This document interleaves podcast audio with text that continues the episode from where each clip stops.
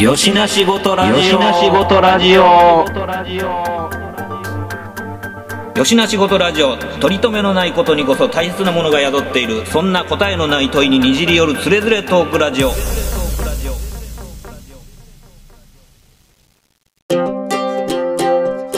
よしな仕事ラジオやって吉な仕事ラジオ知らん。いや、でもまあなんか、あのね、うん面白いもんどんどんできてるんやけど、うんこれまあ昔からそうなんですけど、その、うんあの、スケボーとかローラースケートして遊んでた時もね、うん。まあ、ロクスポやる場所な、なくて、うん。で、ここでやったらええやろって思ったら、ここですなって怒られて、いや、ほんまにここやっていけんのかなと思ったら、ここですなってまた怒られてみたいな感じじゃないですか。ほんまにね、知らん人にどんだけ怒られてね。 全然知らん人にね、ね。っほんまに。ていうことがあって、うん。今なんかね、あの、まあ、うちの近所とかもね、あの、スケートボードパークあるんですよ。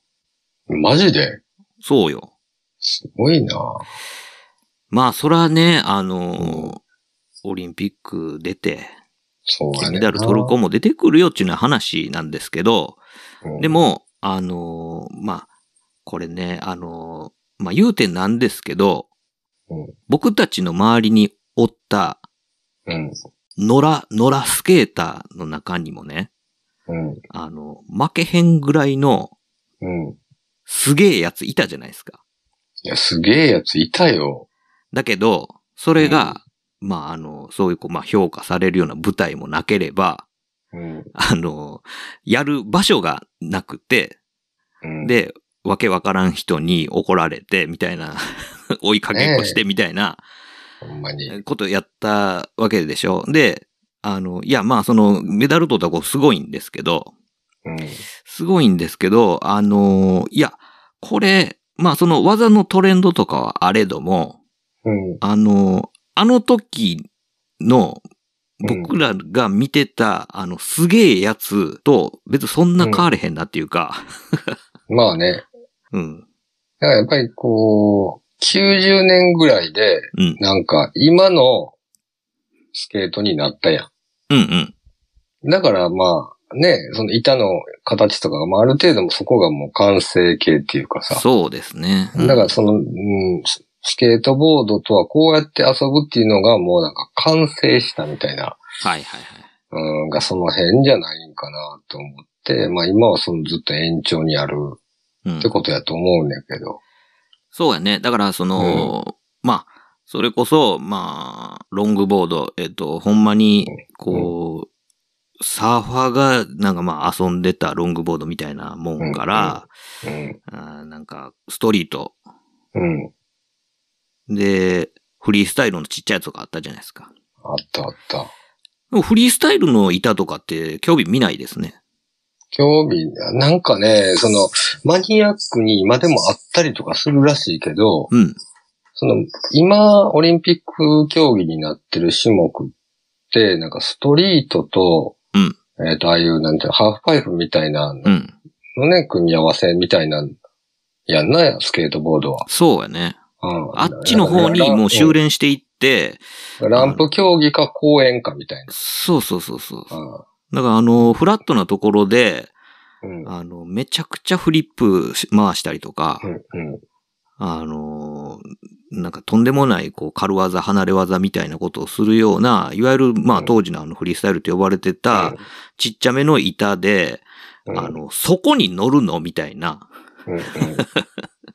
痛い、ひっくり返ってるやんみたいそなうね。そう、車軸の上に乗ってみたりとか、うんそうそうっていうような、なんかそういう、なんかまあ、軽技みたいなスタイルっていうのは、あんまり見なくななったよね。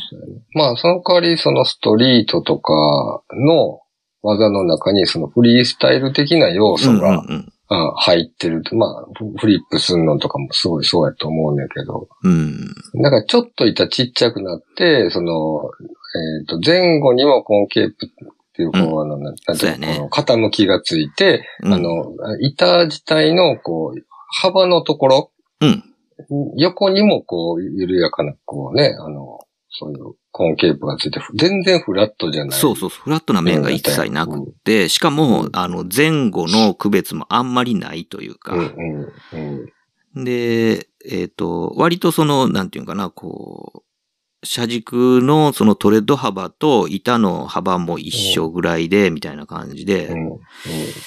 うん、っていうような、なんか、スタイルに、だんだんまとまっていったんやなっていうのは思ったけど、ねうん。そうやね。なんかまあ、そうやってなんかまあ、技のトレンドみたいなものっていうのも、なんかその、えっ、と、スノーボードハーフパイプの、まあ、人が、うんうんそうやってこう、スケートボードをやったりとかすうる、んその、その行き来によって、うんうんあの、双方の、その、うん技が、こう、融合したりとかすることで、まあ、こう、トレンドが緩やかに変わっていったりとかっていうのはあるじゃないですか。うんで、ね、もうスノーボードのなんかハーフパイプとかなってきたら、とりあえず高く飛んでいっぱい回るみたいな。うんうんっていう方向性にどんどんなっていってて、で、まあその傾向っていうのは、ほんまに今のね、その、オリンピック競技になったスケートボードの競技とかにも、まあなんかそういう要素っていうのは、だいぶと、ね、うんあの、入ってる感じですけど、まあ言うてそのスケートボードはまあ足の裏にくっついてないんで、うんどうグラブすんのかとか、うんあーしないのかとか、あとはまあそのなんかこうね、あの、どういうふうに、なんかまあワンフットするのかとか、うんなんかいろいろまあそういうののバリエーションで、まあ技のバリエーション同じことやってるように見えても、スノーボードよりかはだいぶ変化はつけやすいそうやんなっていう部分があるんで、スノーボードはそこに変化がつけられへん分、とにかく回転するみたいな、うん。っていう、なんかところに特化してるように見えるんですけどね、僕の目からは。いやそうやんな。うんあの、こう、まあ、その右の、えー斜面、左の斜面を行き来するっていう、その原則自体がさ、うんに縛られてるからさ、うもんうそこの、あの、時に何をするかよ、そのお互いのピークに行った時に。うんうんうん。うん。だから、基本回転やんな。と高さや んな。そうやね。うん。ってなるから、まあそういう意味では、なんかちょっと、あのーめちゃくちゃすごいねんけど、うん。あの、ちょっとやったことあるとか、ちょっと腕に覚えがある人が見たら、うもう超すげえとかって思うねんけど、もう素人目にはもうなんか、あの、どん詰まりというか、うん。うん、なんか、あの、その先何があんねやろみたいなうん。感じの競技になりつつあるんちゃうかなと思って、別に僕が心配することはないねんけどな。うん。うん。 そうやな。うん。うん。その見かけ、えー、なんかすごく新しくなったみたいなのはもうない気がするよね。うんうん。うん、なんか、その、まあ、ハーフパイプとかいう、ああいうああいうセクション自体が変わらへん限り、うん。うん、なんか、やる、やれることっていうのは、まあ、限られてるよなとは思ってくるな。うん。うん。あとまあ僕、あの、前から思ってんのは、あの、スノーボードの、うんあの、ウェアが、うんあの、なんか、こう、パンツ出るほどヒップハングにしたりとかする、して、うんめちゃくちゃダボダボで、で、うんなんかこう、あの、なんちゅうの、こう、ニット帽かぶってヘルメットかぶってみたいな、なんかこうんう、ほんで、えー、なんかフード付きの、なんかうん要は、あの、もう、めちゃくちゃオーバーサイズ、うん。まあ今オーバーサイズがまあトレンドやからまあしゃあないねんけど、うん。めちゃくちゃオーバーサイズのダボダボ服を着て、なんか、あの、一目見ただけでは回転、何回転したんか分かれへん、ぐるぐるって回ったりとかするのって、うん。あの、やっぱり競技として美しくないなと思うわけよ。うん。あの、せめて、あの、スキーのモーグルとか、うん。あの、エアリアルぐらいの、やっぱこう、体の線が見えるっていうか、うん。あの、体操選手みたいにピチピチである必要はないけども、冬の競技やから。うん。で、も、なんかその、姿勢っていうか、うん。こう、そういうポーズがちゃんと見える、うん。技の完成度が、うん。あの、ちゃんと体のラインとして見える衣装じゃないと、うん。あの、ヨレヨレダボダボのなんか着ぐるみみたいな服でうんぐるぐるって回って、ウェーとか言ってても、これ伝わらへんなって思うのよね。うん。うん。なるほど。っていうのそうやは、なんか僕、あの、この服がもうちょっとこうタイトになっていった時にうん、やっと、あの、一般的な競技になる、なったって認めれるようになるんじゃないのかなって思ったりしてるけどね。うん。まだなんかちょっとならず者の競技やなと思って。うんうん。うん。でも、まあ、スケートボード、その夏の大会やったから、うん。まあ、みんな半袖でさ、うん。そういう意味では、こう、体のラインとかが見えるかもしれないけどいや、、まあびっ、くりしたんが、うん、なんかポロシャツみたいなの着て、うん、えーテニスウェアみたいな格好でうん。してる子が結構いたのよね。そうそう。アあメリカれの子なと、か。うん、なんかね、やっぱりその、これ前にもなんかストリートファッションのことについてちょっと語ったときに、うん。えー、まああのダボダボっていうのはまあスケーターとかヒップホップうん。で、まあいわゆる貧しい子がうんお下がりを着ているとか、うん。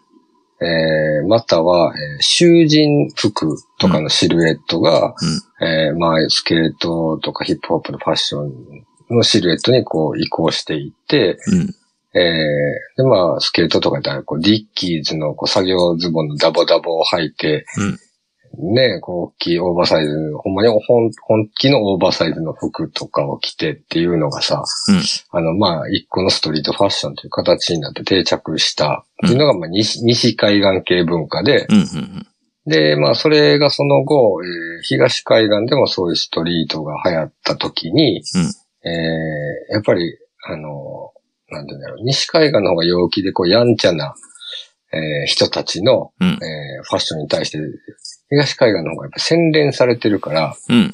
うん、スキニーパンツとか履いてスケボーとかやる人が出てきて、うん。うん。えーで、ブランド的にはこう、シュプリームみたいなのが出てきて、うんっていうね、あの、に、西海岸のスチューシーとうん。東海岸のシュプリームみたいな、うん。えー感じで、やっぱりこう、地域差があるっていう。まあ、そのダンスとかでも、ヒップホップとかでもあるよ。なんかその、うん。えー地域によって、なんかこう、踊りのトレンドが違ったりとか、うん。ファスタイルが違うみたいなことが、やっぱり、ああいうこう、スケートとかでもまだ、80年代から90年代のその推移の中で、まあ、インターネットがまだない時代やから、そういうこう地域格差みたいなのが強く出て、うん。っていうのが、まあまあ、ももともとやと思うんだけど、だからす、今の競技やってる人とかは、なんかその、なんか、どっかのスタイルをこう、踏襲してんねんなっていうのは、ちょっと思うんだけどね。そうやんね。だから、そうそう、その、スケボーの、あの、オリンピック見てたりとかしたら、やっぱりその、服装まあもちろんその、うんなんていうか、スポンサードしてるところのうんやつを着てるからあれなんやけど、でも、うんあのーやっぱすごい、地域によって、その、まうあ、んダボダボ着てるところもあれば、割となんかタイトめで、しかもなんか、襟付きやんみたいなんとか着てる子とか、うんなんかう結構変化に飛んでて、そうまやあな面白かったなと思って。しかも多分、僕もちゃんと見てないけど、女子とかは、ちょっとこうピチピチ目とか今流行ってて、うんうん。えーいわゆるその Z 世代って言われるのの、まあ、だいぶ若い方の人とかはもう今 Y2K ファッションとか言われて、うん。えー2000年以降、うんうんの、なんか、ファッションが再燃してきてる。うん。だから、少し前までその今のオーバーサイズとかビッグシルエットっていうのはやっぱり80年代から90年代にかけてっていうところを、えーリバイバルしてるっていうブームが、うん、えーちょっとその2000年ぐらい、まあ、えーアムラーとかうん。っていうような、あのちょっとピチッとしてたりとかするような、うん。えーとか、へそ出しとか、うん。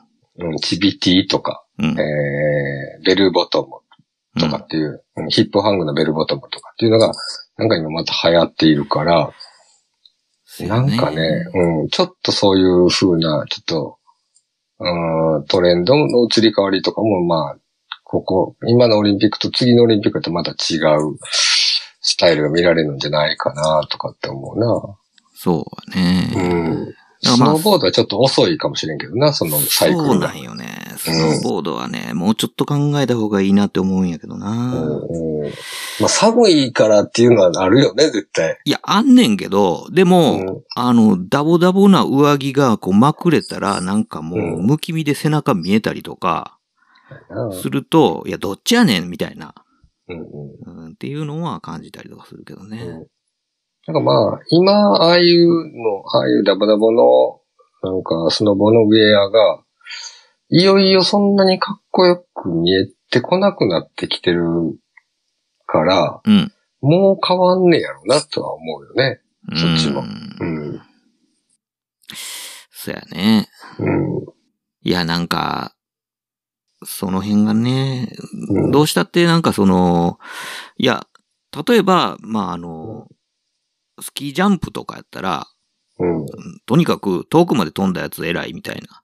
そうやなっ。て言うんやったらいいんやけど、少なくとも、そのなんかこう、スタイルというか、技の完成度とか、その、こう、まあ、アーティスティックな部分を評価するうん。競技やのに、うん。なんでそんなずんぐりむっくりで行くのかな、みたいな。うん。うん、っていうのは、なんか、なんかもう一つやなと思ったりとかするけどね。そうやな。なんか、塊が飛んでるように見えるもんね。うん。うん。それがまあ数えきれへんほどぐるんぐるん回ったりとか、とんでもなく高く飛ぶとかっていう迫力だけで見せようと思っても、結局ほとんどの人が画面越しに見るわけで、うん。やっぱりそうなってくると、なんかそういうラインであるとか、そのシルエットみたいなものっていうところの、まあ美しさみたいなものっていうのも評価基準の中に、まあ入って叱るべきなんじゃないのって思うと、あの衣装はちょっとね、って思いそうやたなり。するけどね。うん。何がいいんでしょうね。うん。いや、それを証拠にね、その、まあスノーボードクロスとかね、うんうん。は同じスノーボードではあるけども、やっぱスピード出さなあかんから、空気抵抗のこととか考えて、割とタイトめの服着てるのよね。うんうん。うん。まあ、何でもスピード競技でそうなっていくよね。そうなっていくよね。うん。やっぱ凹凸を減らしてっていう。うん。で、抵抗を減らしてっていう。そうなると、やっぱこう、なんていうんかな、こう、うん、クリーンな感じになるよね。うん。うん。まあ、だからまあ、ああいう、なんか、エクストリームスポーツとかでも、その、純粋に回転とかの効率上げようと思ったら空気抵抗とか減らした方がええよね、そら。と思うんやけどね。うん。うん。まあ、別にね、まあ、そんなん、なんていうんか、彼らはまあね、かっこよけりゃそれでいいと思ってるから、まあそういうスタイルでやってるんでしょうけども、それを言ってる間は、まだなんか競技としては成熟してないなってうん。思うのよね。だから、そういう意味では、あうんの、あの、ちょっとかじった、そういう、なんていうんか、カルチャーにかぶれたことのある自分やから、そういうのが、こう、ヒノキ舞台になって、このオリンピックの競技とかになるのは、喜ばしいと思う反面、うん。あの、だからこそ、あの、まだやなって思う部分もあんね。そうやな。そうやな。うん。なんかね、あの、これ、これもなんかそのオリンピック話もちょっと前にこの多分ラジオでもして、うんまあ、特にその女子のスケートボードの時に、なんかあの、なんていうの、勝った負けたとか金メダルじゃなくて結構お互いを称え合うみたいなのとかあーさ、はい、ってはい。いうことにすごいフューチャーされてたりとかして、うん。なんか、あの、例えば日本の柔道とかさ、うんメダル取りますみたいなさ、うん。なんかもう、なんていうんだろう、ある意味軍人みたいなさ、ああいうやー、のほんまにすね。んごいなくなってう、ん。で、まあ逆になんか観客の方もなんか、ああ、なんかああいう女の子たちがこう、たたえ合っていい世界やね、みたいなさ、なんか随分とオリンピックとか金メダルっていうことがもうすごいこう意味が変わってきたような日本いではやってー、いうカジュアルになったよね。なったよね。うん。うん。まあ、いいことやとは思うんやけど、まあね、あのーまあ、されど、スポーツなんでね。そうやね。うん。いや、でなんか何が言いたいかっていうと、うん。その、だから、まあ陸上の競技みたいにこう、ほんまこう、タイムを競うとかなんとかっていうことに、うん。えー、なんて、ドーピングでもやってでもとかさ、うん。いやもう、もう、なんていうの、まあ、ね、こう、体が壊れてでも、それを取りに行くみたいな感覚でスポーツをやっていくっていうのが、なんとなくやけど、こう、そういう思考性の人は減っていくんちゃうかなっていうのがちょっと思ったけどな。うん。まあね。アスリートって大変やん、なんかその、メンタルも。いや、ほんまにね。肉体もメンタルもその、その他のなんかいろんなこう生活とかも投げ打って、えーだからこそこう尊いみたいな感覚が、ちょっと僕の中ですらちょっと薄らいできてるっていうのが。うん。うんいや、だから、まあ、あのー日本じゃすぐ、まあ、あの、道にするでしょうんうんなんとか道ね。うん。うんうん。なんかそういうのんじゃない、まあ、うんなんていうんかこう、エンジョイ勢が出てきたなっていう 感じそはうそう確そうかにするよね。本当に。うん。うん。いや、でもそれは、あのー昔ね、その、J リーグ発足の時にも思ったでしょ。うん。うんその、なんていうか、まあ言うたら、こう、野球か相撲しかなかった中にね、確かに。サッカー出てきた時に、うん。なんぞこのチャラさはといやー、参ったね。思ったと思うんですよ。ねえ。うんカズダンス初めて見たときびっくりしたよね。 なんだこれはと。ねえ。でも、その数も今やもうなんか、弓道者のようにね、サッカー道を邁進してるじゃないですか。今はもう現役やんな。うん、そうよ。すごいよね、ほうんまに。ん、なんかまあいろんなこと言われんもってやけど、ねとはいえ、まあ、そういう、あの、うんやり方も、まあ、ありっちゃありというか、え。そうやね。うん。うん。ねえなんかそういう、なんか、うんいわゆるそういうラテンのノリというか、うん。で、そのプロスポーツが始まりますよなんてことになった時に、まあそ少う々こう面食らった思いがしたのもうん。ありましたよね。ありましたよね。うん。うん。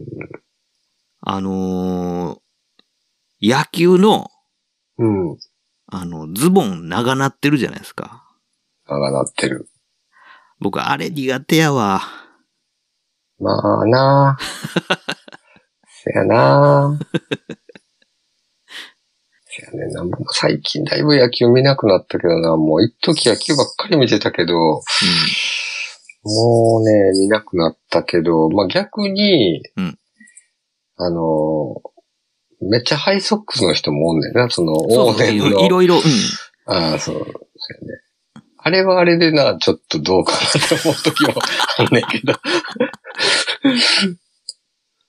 いや、でも、あの、生地ね、その、こう、うん歴史があるだけに、うん、あの、野球のユニフォームの変遷も、なかなかまあ面白いじゃないですか。その、まうんあ、えーそれこそ、あの、一切ストレッチせえへんね、あの、面でできてた時代のことから考えるとね、やっぱこう、うんまあ、ダボダボした感じの、うん、あの、ね、ビッグシルエットの、うん。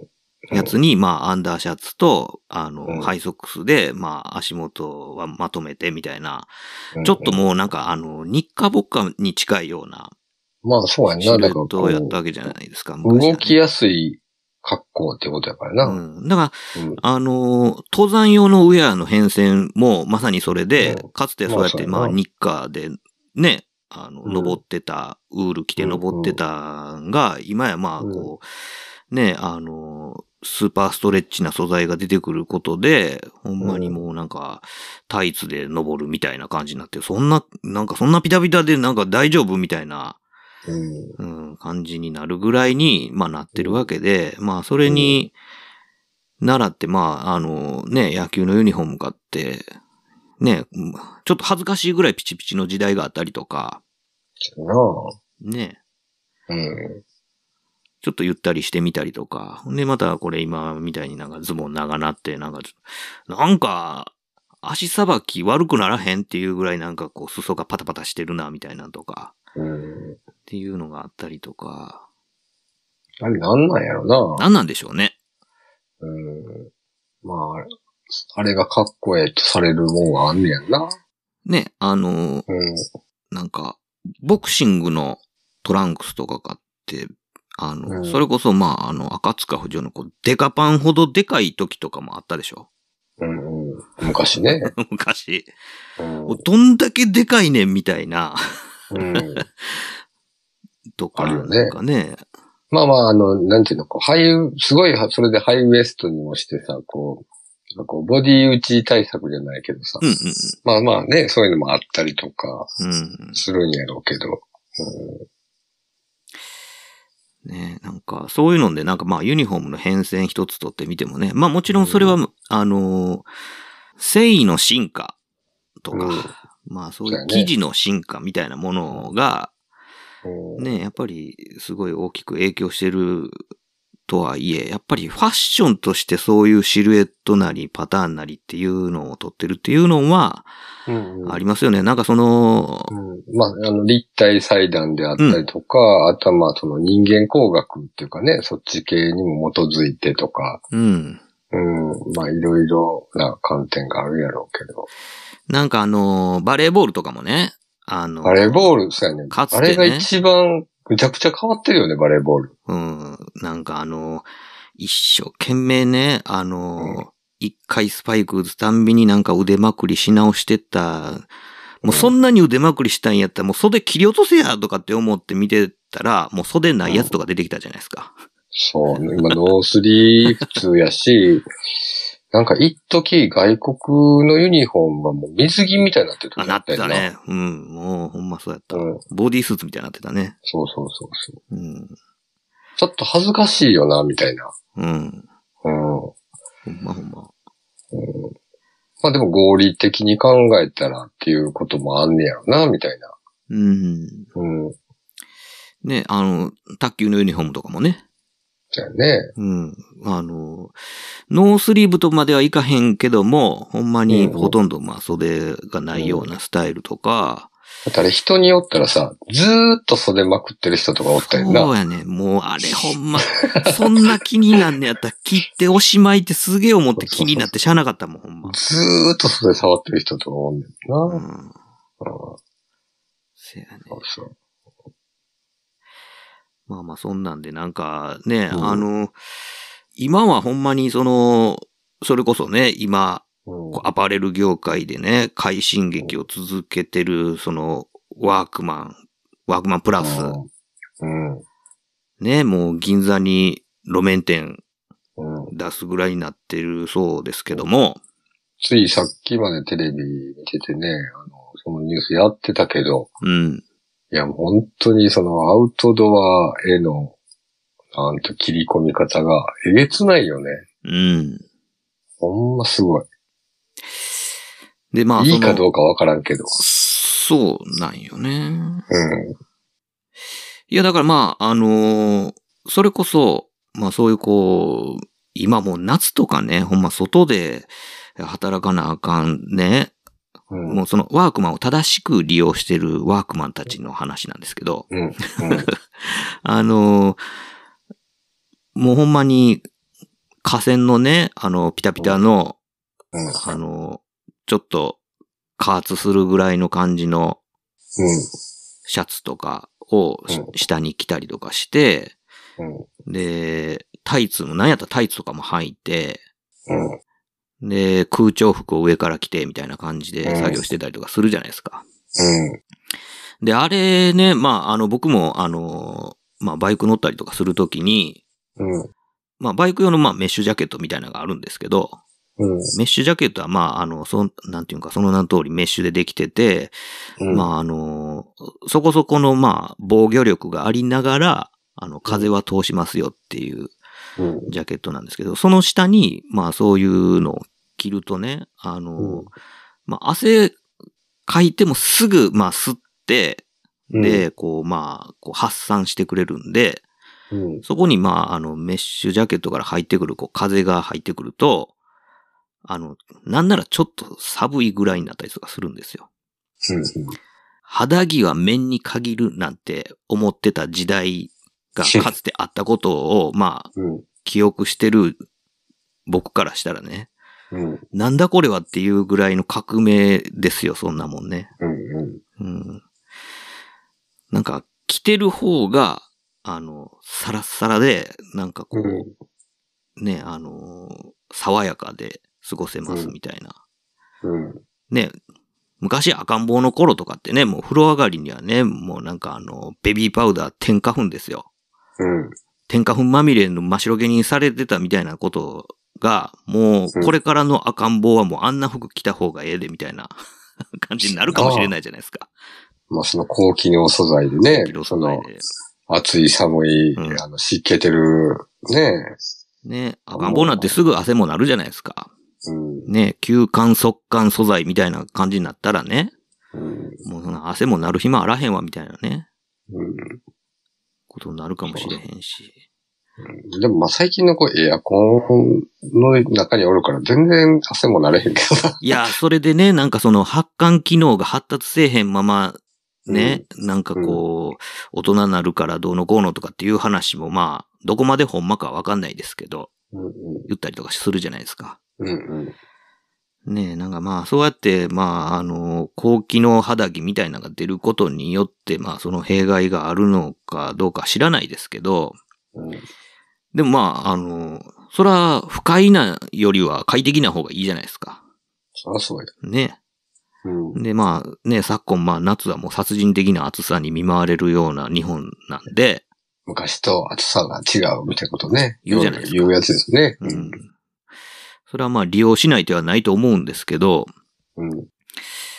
いや、だからまあ、そんなんで、なんかまあ、あのーワークマンには、そのワークマンプラスになる、なってどうこう以前から、その、うんバイクに乗るときに、そういうこう、まあ、肌着を求めたりとか、ねう。んうん。で、なんかまあ結構お世話になってたんですけど、うんまああれよあれよという間に、そのこうアウトドアウェアに手を出して、うんなんかまあ、それでもなんかもう一つやぼったいななんて思ってたのもつかの間、もうなんか今ではね、そうやってもう、ね、機関店がこう銀座に出店しますよみたいなそことまでなってるっていうね、まあ、う。うん。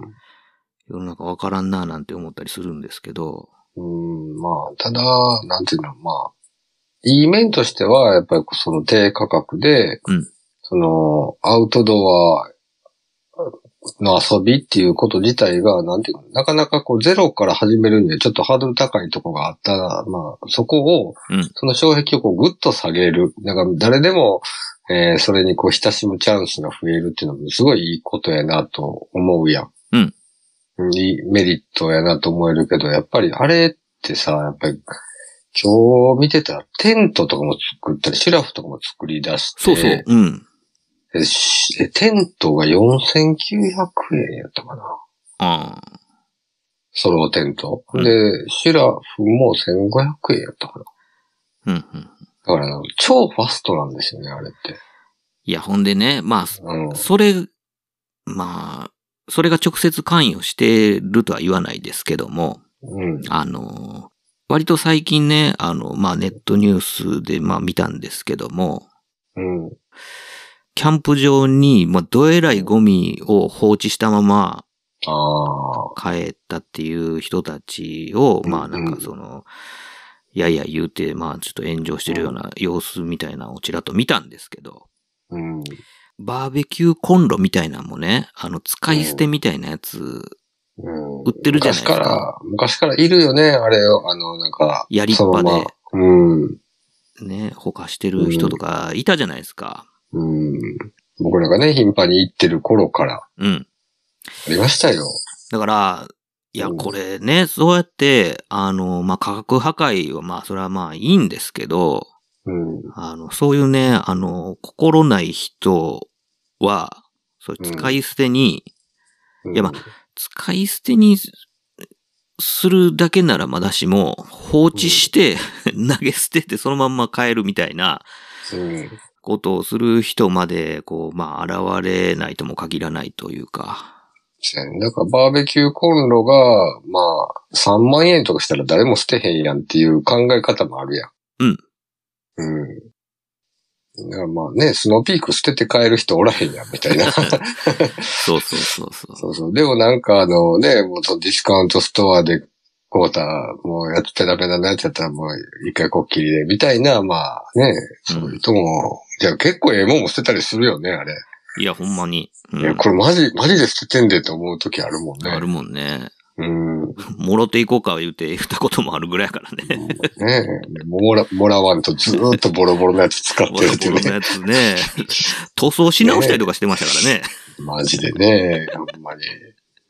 ずっと使ってるからね、あれ。ほんまにいや、だからそういうのとかもね、だからあの、うん、まあ、安いことはいいことなのかもしれないですけど、うん。これね、消費者目線から言えば、まあそれは安ければ安い方が、まあ嬉しいですよ。 うん。だけども、あのーまあ、生産者目線で言うと、うん。まあ悲しいことじゃないですか。うん。っていうのが、なんか、結局まあ安いものがいっぱい世の中に出回るっていうのは、うん。あの、その分、みんながほんのり貧乏になっていくっていうことでしょまあそういうことやね。だからファスト、ファストファッションは流行って言われてることが、まあ、他の分野でもいろいろ起こってるやん、今や。その、家具買ったりとかもね。その、日用雑貨とか、う。うんえー。家電とかに対しても、うん。うん、もちろんそういう、こう、レジャー用品に対してもっていう、こう、もう全ての局面においてそういうふうにどんどんなってきてるっていうのは、貧しい社会が、こう、どんどん、こう、完成に近づいているっていうことなんかもしれへんよいね。やーね、ほんまに、それで、うんまあ、一方ね、あのーうんまあ、高級ブランドは、もう超高級ブランドにどんどんなっていって、まあ、格差は広がる一方みたいなね。うんうん。よしなしごとれどよしなしごとれよ何の話これあの話、また世界を憂う 話かなあ。うん。いや、なんかそんなんで、あの、まあ、あの、ワークマンが大躍進するのはまあいいんですけど、なんかそう、うんそのうん。煽りで、なんかまあ違うところに、あの、違う風が吹いたりとかすることもついつい考えてしまうっていうことなんですけどね。なんかあれやな。その、一番最初のこうバランス取る話やんな。これも、まいや、た。そうなんよね。ね。うん。うんだからまあ、なんかいろんなものがこう関連しているっていう、こう、ねえ、こう、おっさんがどんどん俯瞰していくっていう話やな。そやねんな。うん。まあでもなんか、うん。 そうやってなんかあの、まあただただ気になることを喋ってるだけなんやけ ど。うん。うん。もう今回まあなんかね雑談会言うてやってるけど、ほんまにうん、ほんまに雑談できるね。まあ、雑談でしかない よね。まあなあ。君とはもうめちゃくちゃ、あの、人生においてもめちゃくちゃ雑談をしてきてるわけですそうけやど。ね。だいぶ積み上げとるもんね。うん。何の話やねって思うよね、ほんまに。いや、まあほんまにね、あのう、ん。喋ってる最中に旗と気づいてこれ何の話してんねやろうと思って。 なあ。まあ、そうやね。これだからその、今さ、こうやって、収ラジオ収録をしようっていうのがちょっとやっぱり、あの、たまに忘れてるけど、あるやんか。うん うんだから、あの、いや、何の話やねんってなるけどう、ん。うん。普段やったらなれへんもんね。それなら、全然ならへんから。そうそもうやねう、どんどん、どんどん世界を売れうよ。 なんぼでも。なあうん何の力もないのに。ちょっともう本ならちょっと売れうついでに一個言っていいうん。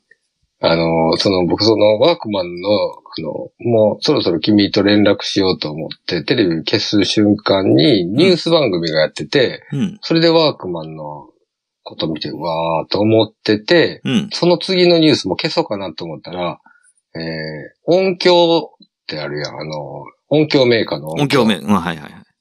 あれが、あの、破産しましたっていうニュースがやっててさ、はいはいはいはい。おーって思って、そのニュースまで見てしまっているか。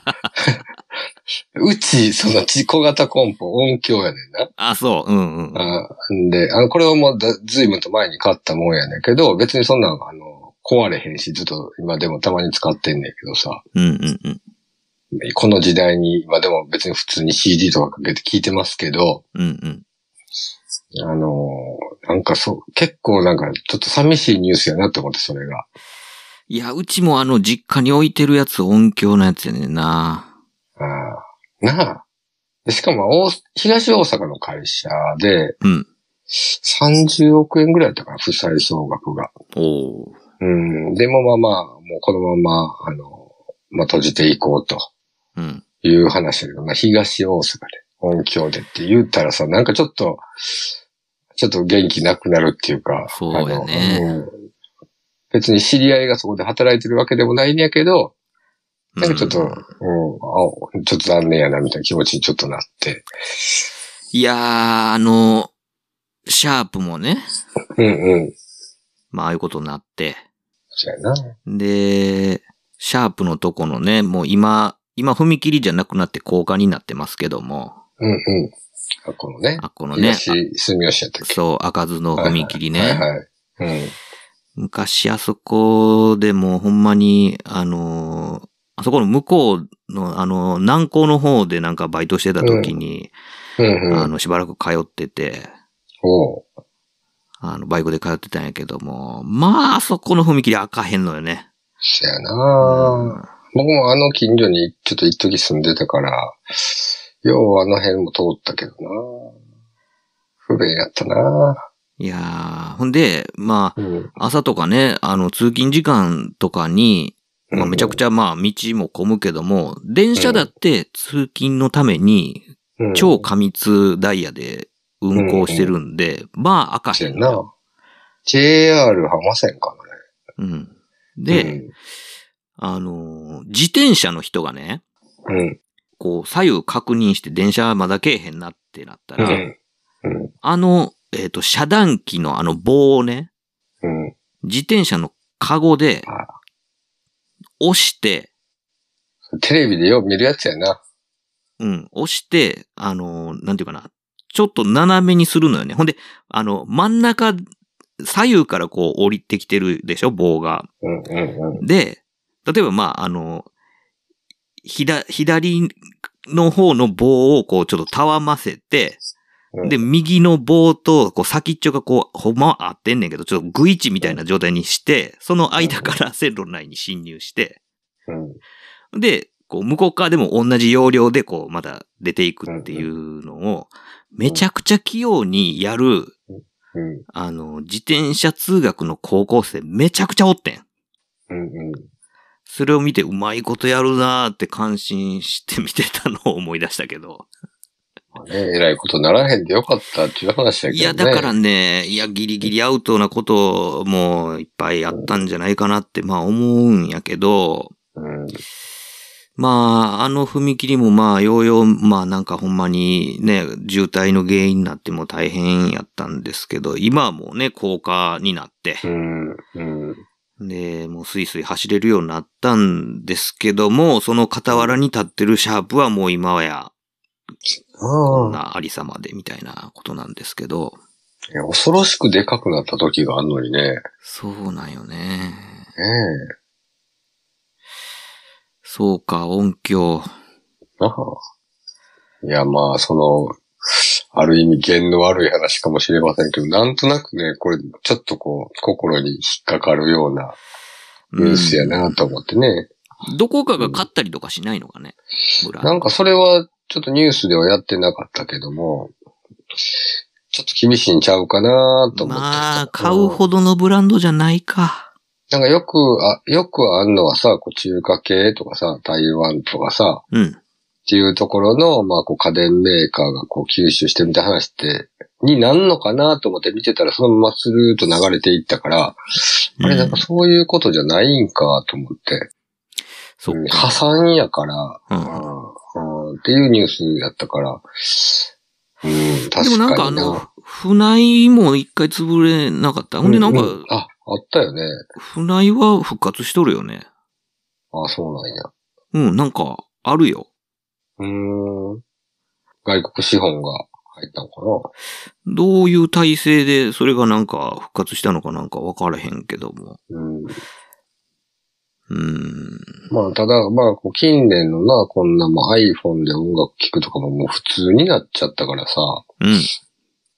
ねえ、あの、それで音ええ言われてもちょっと知らんけどさ、っていう うん。感じやん、なんかもう。まあまあ、それ、AirPods みたいなんで聞いてたら、まあそうなんかもしれへんけど、まあそういう意味ではコンポっていらんねやろなと思ってさ。いやー、僕らの時は、とにかく、コンポをどうやって手に入れるかっていうのも割となんかこいや、そうですよ。う、ね。いや、だから、と、僕らが本当に子供の時のステレオってさ、うん。めちゃくちゃ高かったやん。うん。あの、本気のやつは。うん。だ、まあ、それはさ、大人でもちょっと手強いようなものうん。うん。だから、うん。まあ、その中学生とかになったり、高校生になったりとかしたら、まあ、そこには手出されへんけど、そのコンポはちょっといいの欲しいみたいな。あったよね。ねえ。だから、まあ、そういう思いで、その、いまあ、使ってた、そういうのがな潰れたりとかしたら、次また別のやつ買ってとかっていう、まあ、えーある意味ではテレビとか冷蔵庫とかをと同じように、今そういうものがずっと必要やと思って買ってたけど、もういよいよそういう時代でもなくなってんのか、みたいな感じもするな。そうやんね。うん。ほんまになんかいろいろ、そんなんで、なんか、電気屋回って、なんかカタログ集めたりとかしたよ。明日買いもせんのにな、カタログばっかり集めて たわ。ほんまに。買いもせんくせにな。そうなんよね。うんいや、ほんまに。そうやな。今やったらどうなんだろうな。なんかももう、その、僕らがそのまあ中高生の時に、こう憧れのコンポを買うんだって言いながらこうアルバイトをしてみたいな、うん。そういうノリっていうのは、何になんのなんか、あの、今の人うん、ホームシアター作るとかそんなノリなるんかな。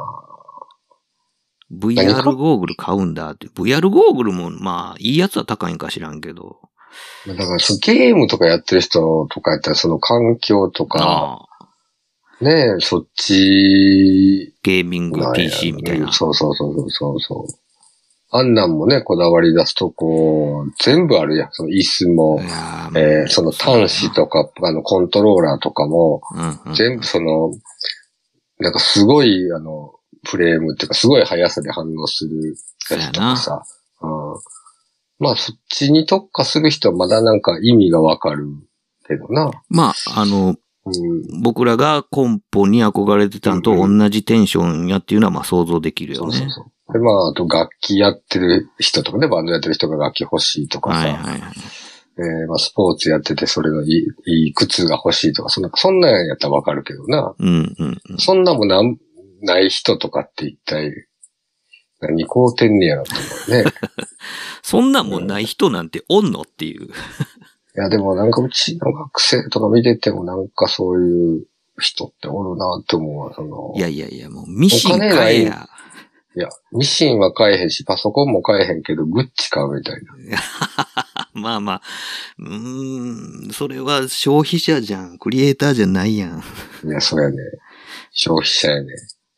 なん、まあ、なんか最近の、その驚きっていうのは、その、もううち、イタリアの研修に行って、グッチの、えー本店に行ったりすることあんねやけど、行く、行ける機会があんねやけど、うんうん。海海外研修でね。で、一番グッチ好きな子がお金ないから研修行くのやめるって言ってんやんか。ええ全身グッチ着着てるような子。で、お前そんなん今着てるグッチ売って、グッチの本店行って買えばええやんみたいな言うたら、うんなんか、その、本店に興味ないね。ああ、まあインターネットで買えるしみたいな。そうそうそうそう。で、なんか、これはこう別の事業とかでもこうデジタルファッションであったりとか、今その、あのー、あのメタ空間の話とかっていうようなところでの事業の中の話でうん、出てきたのが、こうデジタルファッションで今、こう自分の、えー写真送ったらこう加工してくれってインスタに上げたりとかするっていうのが、ちょっと流行ってたりするやん。ああ、はあ、あの、着せてくもらってて、そのデジタル加工で。うん。で、そういうことにも興味がないね。え。じゃあ何にだからな、何に興味あんのかなと思ったらな、ごっつい消費者志向で、ぜ割とほとんどの人が。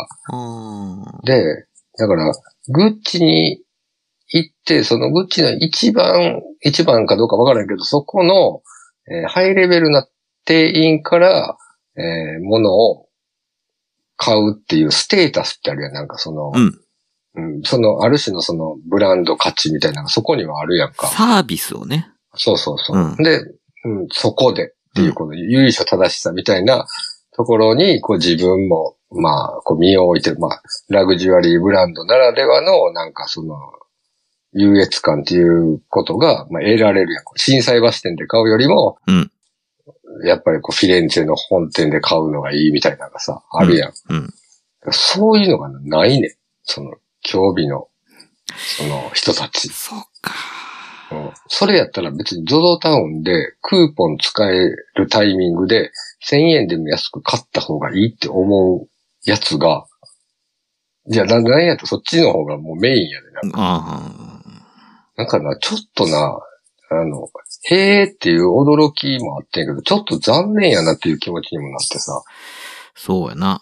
いや、うんそこで、例えば、うんなんていうか、まあ、今時はもうないんかもしれへんけど、うんあのー本店でしか手に入らへんもんとか、うん本店で先行販売されてるもんとか、うん。買って、うん。速攻で、なんかこう、メルカリに流して、うん。とかっていう、なんかこう、もう、そういうさ、証拠たくましさとか出してくれるんやったら、まだバイヤーとしてなんかこう、使えるな、みたいなえとこえろも。バイヤーもね、うん問題になってるけど。うんそうそう。やけど、なんかそんな発想もなく、なんか、クーポン使ってこっちの方が安く買えるから、もう本店行くのやめます、みたいなうんことやったら、もう、そう、学校混んでいいでっていう話になってまうからな。そうやねんな。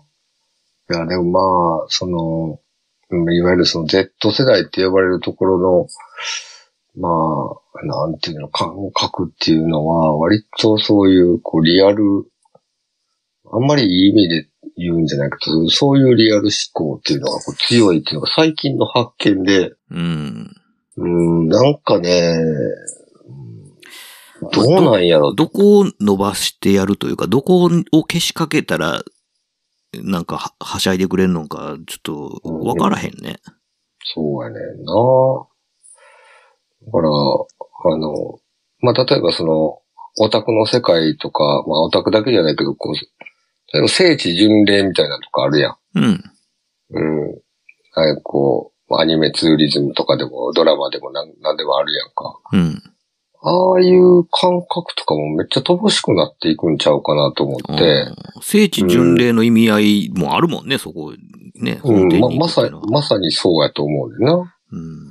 うん。だから昔やったら、こう、オードリー・ヘップバーン見て、こう、ニューヨークのティファに行きたくなるみたいなはさは、はここかってね。 そうそうそう、あの、冬のそなた見て、なんかあの、なんか並木のとこ行きたなるみたいなとかさ、いや、僕も見たことないから、ほんまは知らんねんけど、なんかそういうのっていうのがないんか、なんかその、そこもなんかこう自分が入っていく、こうストーリーに入っていくみたいな感覚っていうのはないねんなと思って。うん、結構びっくりしたわ、なんか。うん。淡白なんやね。ねえ、なんか即没的というかなんか、やなぁと思って。そうですか。うなんなんやろな、ほんまに。よくわからへんね。ん。まあそんな憂いてるまではいけへんねんけど、あの、うん、なんか、違うねんなっていうのをすうごい思っん。確かにね。た。うん。何やったっけあの、文化で、うんなんか、えっ、と、めちゃくちゃクリエイター養成のプログラム。文化文化やったかな文化服装。はいはい。東京の大阪の。大阪やったんちゃうかなああ、あれやな。えーっと、スーパークリエイター。あ、そうそうそう、スーパークリエイター。スーパークリエイター結構なんか、あの、スター出てるんちゃうのどうなんやろな。僕もなんか、詳しくは知らないけど、うーん。あそこも、その、専門学校やから、コード専門誌で4年生で、えー、どっちかっていうとそのモードとかよりのっていう。まあ、もともと大阪文化ってあれもね、その、なんやろ。あれ、コンテストとかが結構強いっていう印象で、うん。うん。うん。まあ、そやな。そんなことはちょっと思ってたけど。うん。そんなスターが出てきてんねや。なんか、そういう話をなんかしてるのを聞いたけど、うん。うーん。だからまあそうやって、あのー、まあスーパークリエイターってちょっとなんかこう、聞くだにちょっと恥ずかしいネーミングではあるけども、なんかまあうんわかりやすいやん。なんか、俺もなるぞスーパークリエイターって思ったら、ここか、ここに行ったらなれるんかってうんうんいう感じで、なんかこう、行って、みたいな感じで。ほんで、まあ、割となんかそういう、あの、実践的な、うんうんあの、カリキュラムでなんかやってるっぽいけど、うんまあ、そういうところに行っちゃうのかね。そういう、なんていうんかこう、あの、何しろ作りたいよって思ってる人とかっていうのは、うん。どうなんやろな。まあ、う、うちも僕某専門学校やけど、そこにもやっぱりそういう似た、似たようなっていうか、まあ、そういう思考性の学科があるけど、うん。どうなんやろな。でも、そこには熱い子いるの。うんいなんかね、やっぱりそうやって展示会やらなんやらでやってる。在学生やけど、なんか今度、今、今やったか、今頃かな、やってるとかっていうのも聞くから、うん。なんかいよいよそういう人も出てきてんのかなとも思うし、うん。卒業してそういう活動チラチラしてたりとか、働きながらやったりっていうのは聞いたりとかはするんだけど、うん。まだ大、大スターは多分出てきてないうん。かな。うん、で最近は、えっ、と、あそこ、えっ、と、大阪でバンタンのうん出身者で結構、その、東コレぐらいまで出る、結構若い20代の子がいてるっていうのは、あのーまあ、そういうドメスティックブランド、メンズのドメスティックブランドでっていうのは、有名なところが一個あるけど、ええうんなんとなくその最近のは20代とかではちょっとずつそういう人っていうのはなんか出てきつつある気配はするな。うん。うん。うん。なんかね、その上の世代がね、結構ずーっとない、ない感じがするね。うん。うん。うん。いおとなしいむな。や、難しい時代やと思うね。まあそね。の、不景気がずっと続いてさ、うん。ファストファッションも出てきてさ、うん。うん、なんか、そのモードが弱っていって、うん。うんまあ、その世界のコレクションの中でも東京のコレクションっていう位置づけも弱くなっていってさ。うん。うん、それは難しいよなと思うねんな。うん。うん。まあ、シーンとして、その、なんていうんか、あの、うん何にも持たへん若者が、うん。あの、売って出るうん。うん。場所がなさすぎるというか、うん。うん。そうやねんな。それこそ、なんか、ね、あの、ワークマンがこんなことになってるところに、どうやって売って出るねんみたいな。そうやで。ほんまに。ねうん、っていうところあるかもしれんよね。え、やし、その、なんていうの、その大人社会がつまらんみたいな、こう、元気のいい若者が、こう、なんやろ、こう、妥当大人社会って言えるほどの大人社会もなんかこう、ああのはっきりもしてへんし、あ、うん、だから、これ前にもなんかで言ってたけど、その、あ、そう、君があの、雑誌遍歴の時かな、あの、はいはい。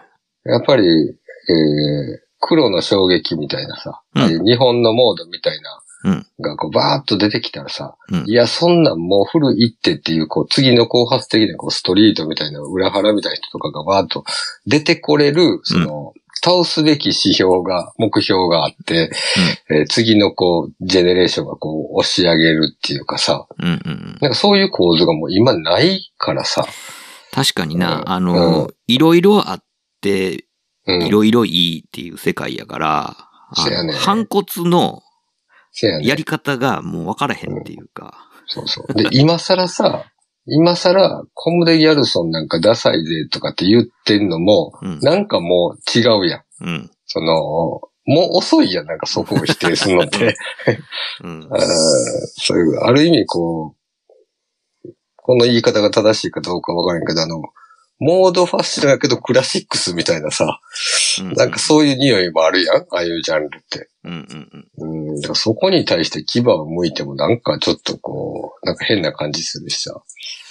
確かにな、あのー全力で殴りに行ける場所ないねんな、そういう意味で。そうやね。ほんならそういうなんかエネルギーとかってこう、どういう風に食べてどこにぶつけたらええねんみたいなのもちょっとはっきりせえへんとさ、やっぱりなかなかそういう人って出てけえへんよねっていうのも思うわ。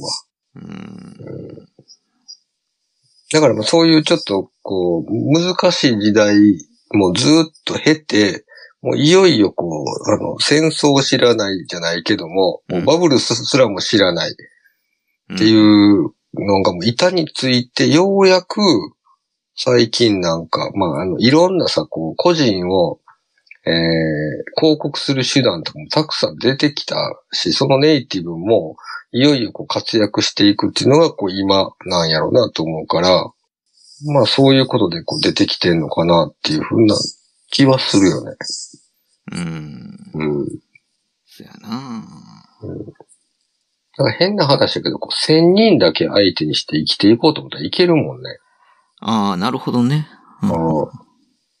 だからもう不特定多数とか、海外でとかさ、別に思わんでもさ、そううん。うん。それってもう、あれやんね、あの、なんていうの、こう、バーチャル YouTuber がこう、な、うんうん投げ銭してもらって生きていくみたいなうんうんうん。感じとほとんど一緒やんな。一緒やな自分のファンを、コアなファンとだけ、こう、うん親密な関係を築いて、うんうん。で、それらの人たちの推しであり続けることで、まあ、養ってもらうというか、うんうっていうスタイル。だからまあ、あの、個人的な、こう、サブスクで生きていくみたいな。ん。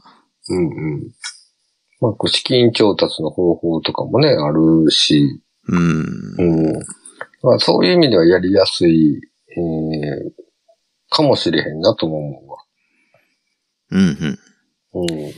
ただ、まあ、やりやすさは、あの、埋もれやすさでもあるので、まあ、せやな。うん。だからそこで、まあ、どうやって、まあ、樹木を集めるかっていうようなことになっていくから、結局それは、なんていうんか、まあ、うん、SNS でフォロワーが多いやつが強いみたいな。うん。感じにやっぱどうしても、あの、コミュ力至上主義的なところに流れがちっていうのは、うん。あの、なんていうかこう、うん、クリエーションの方にウェイトを置きたいのに、なんかコミュ力の方にばっかりパワーをそがれてしまうっていう、なんかアンビバレントな状態になるっていうのが、なんか現代風な悩みどころやなっていう気はするけどね。うんそういうのもあるやつね。うん。うん。まあどうなんやろな。まあまあ、その、も我々はなんかその前の時代も知っているから、うん。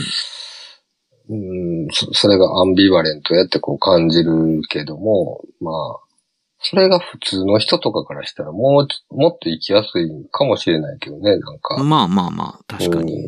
うん。うん。で、あれやね、なんかこう、やっぱり、40代とかさ、まあ僕らみたいに50代とかの人は、うん。えーブランド作ったらこれぐらい売り上げて、まあ、これぐらいの子ってこんな感じで回していて、次のシーズンもこうやってやってて、いうなんか計画で、こう最低限こう売り上げなあかん数字とかうん。のことを気にしてやるけども、うん。あのーそういう好景気とか、その大きいビジネスとかを、えー通過してなくって、うんその新しいお金のその動き方とかに慣れてる人の方が、まあ、変な話だけど、貧乏に慣れてるじゃないけども、うん。なんかそういうやりくりってあるし、そう、その活動の仕方ってそういう人しか耐えられへんし、その年代で。あうん、っていう、あの、得意性とか強さっていうのもこうあるよなとは。まあ、持続可能ではないかもしれないけども、ーうん。なんかこうブレイクスルーを、まあ、その、きっかけをつかめる人はこう増えるかもなとは思うわ。なるほどね。うんその、単発的に、うんあの、大金を手にして、うんうん。その他の貧乏に耐えれるといううん。人たちやんね。うんうん。そまあうそう。僕、まあまあ、そうやったけど。いや、僕もまあまあそうやって。だから、そうそう。今は無理やけど、うん。めっちゃ貧乏やったし、ねうん。え、いや、そら、そらこんだけ働いてへんかったら金ないわっていう、その納得もしてたけど、うんうん。でもなんか、うん。まあだからこそこう、なんやろ。別にハングリー精神とかもそんななかったけど、うん。うん。なんとかなるわ精神は結構強かったから、まあ、そう自分一人ぐらいはね。うんううんん。。なんかそういう感覚で、なんかそういうブランドやったりとか、発表の仕方とかももう本当にオンラインとかで映像とかも自分で撮って編集しとかしとかしたら、ほんま金かからへんからさ。うん。だからそれはいろんなやり方っていうことが、まあ今は、あの、まあこれ、まあ最低限言えばデジタルに強くないとあかんっていう線があるけど、うん。うん。なんかまあ、その、先人たちが通ってこなかった道っていうのは、こう、なんかポツポツ逆に後からこう出てきてるような、なんかこう、い今、こう、今やったり、このコロナ禍やったりとかするよなっていうのは、なんか感じるけどうん。うん。な。うん。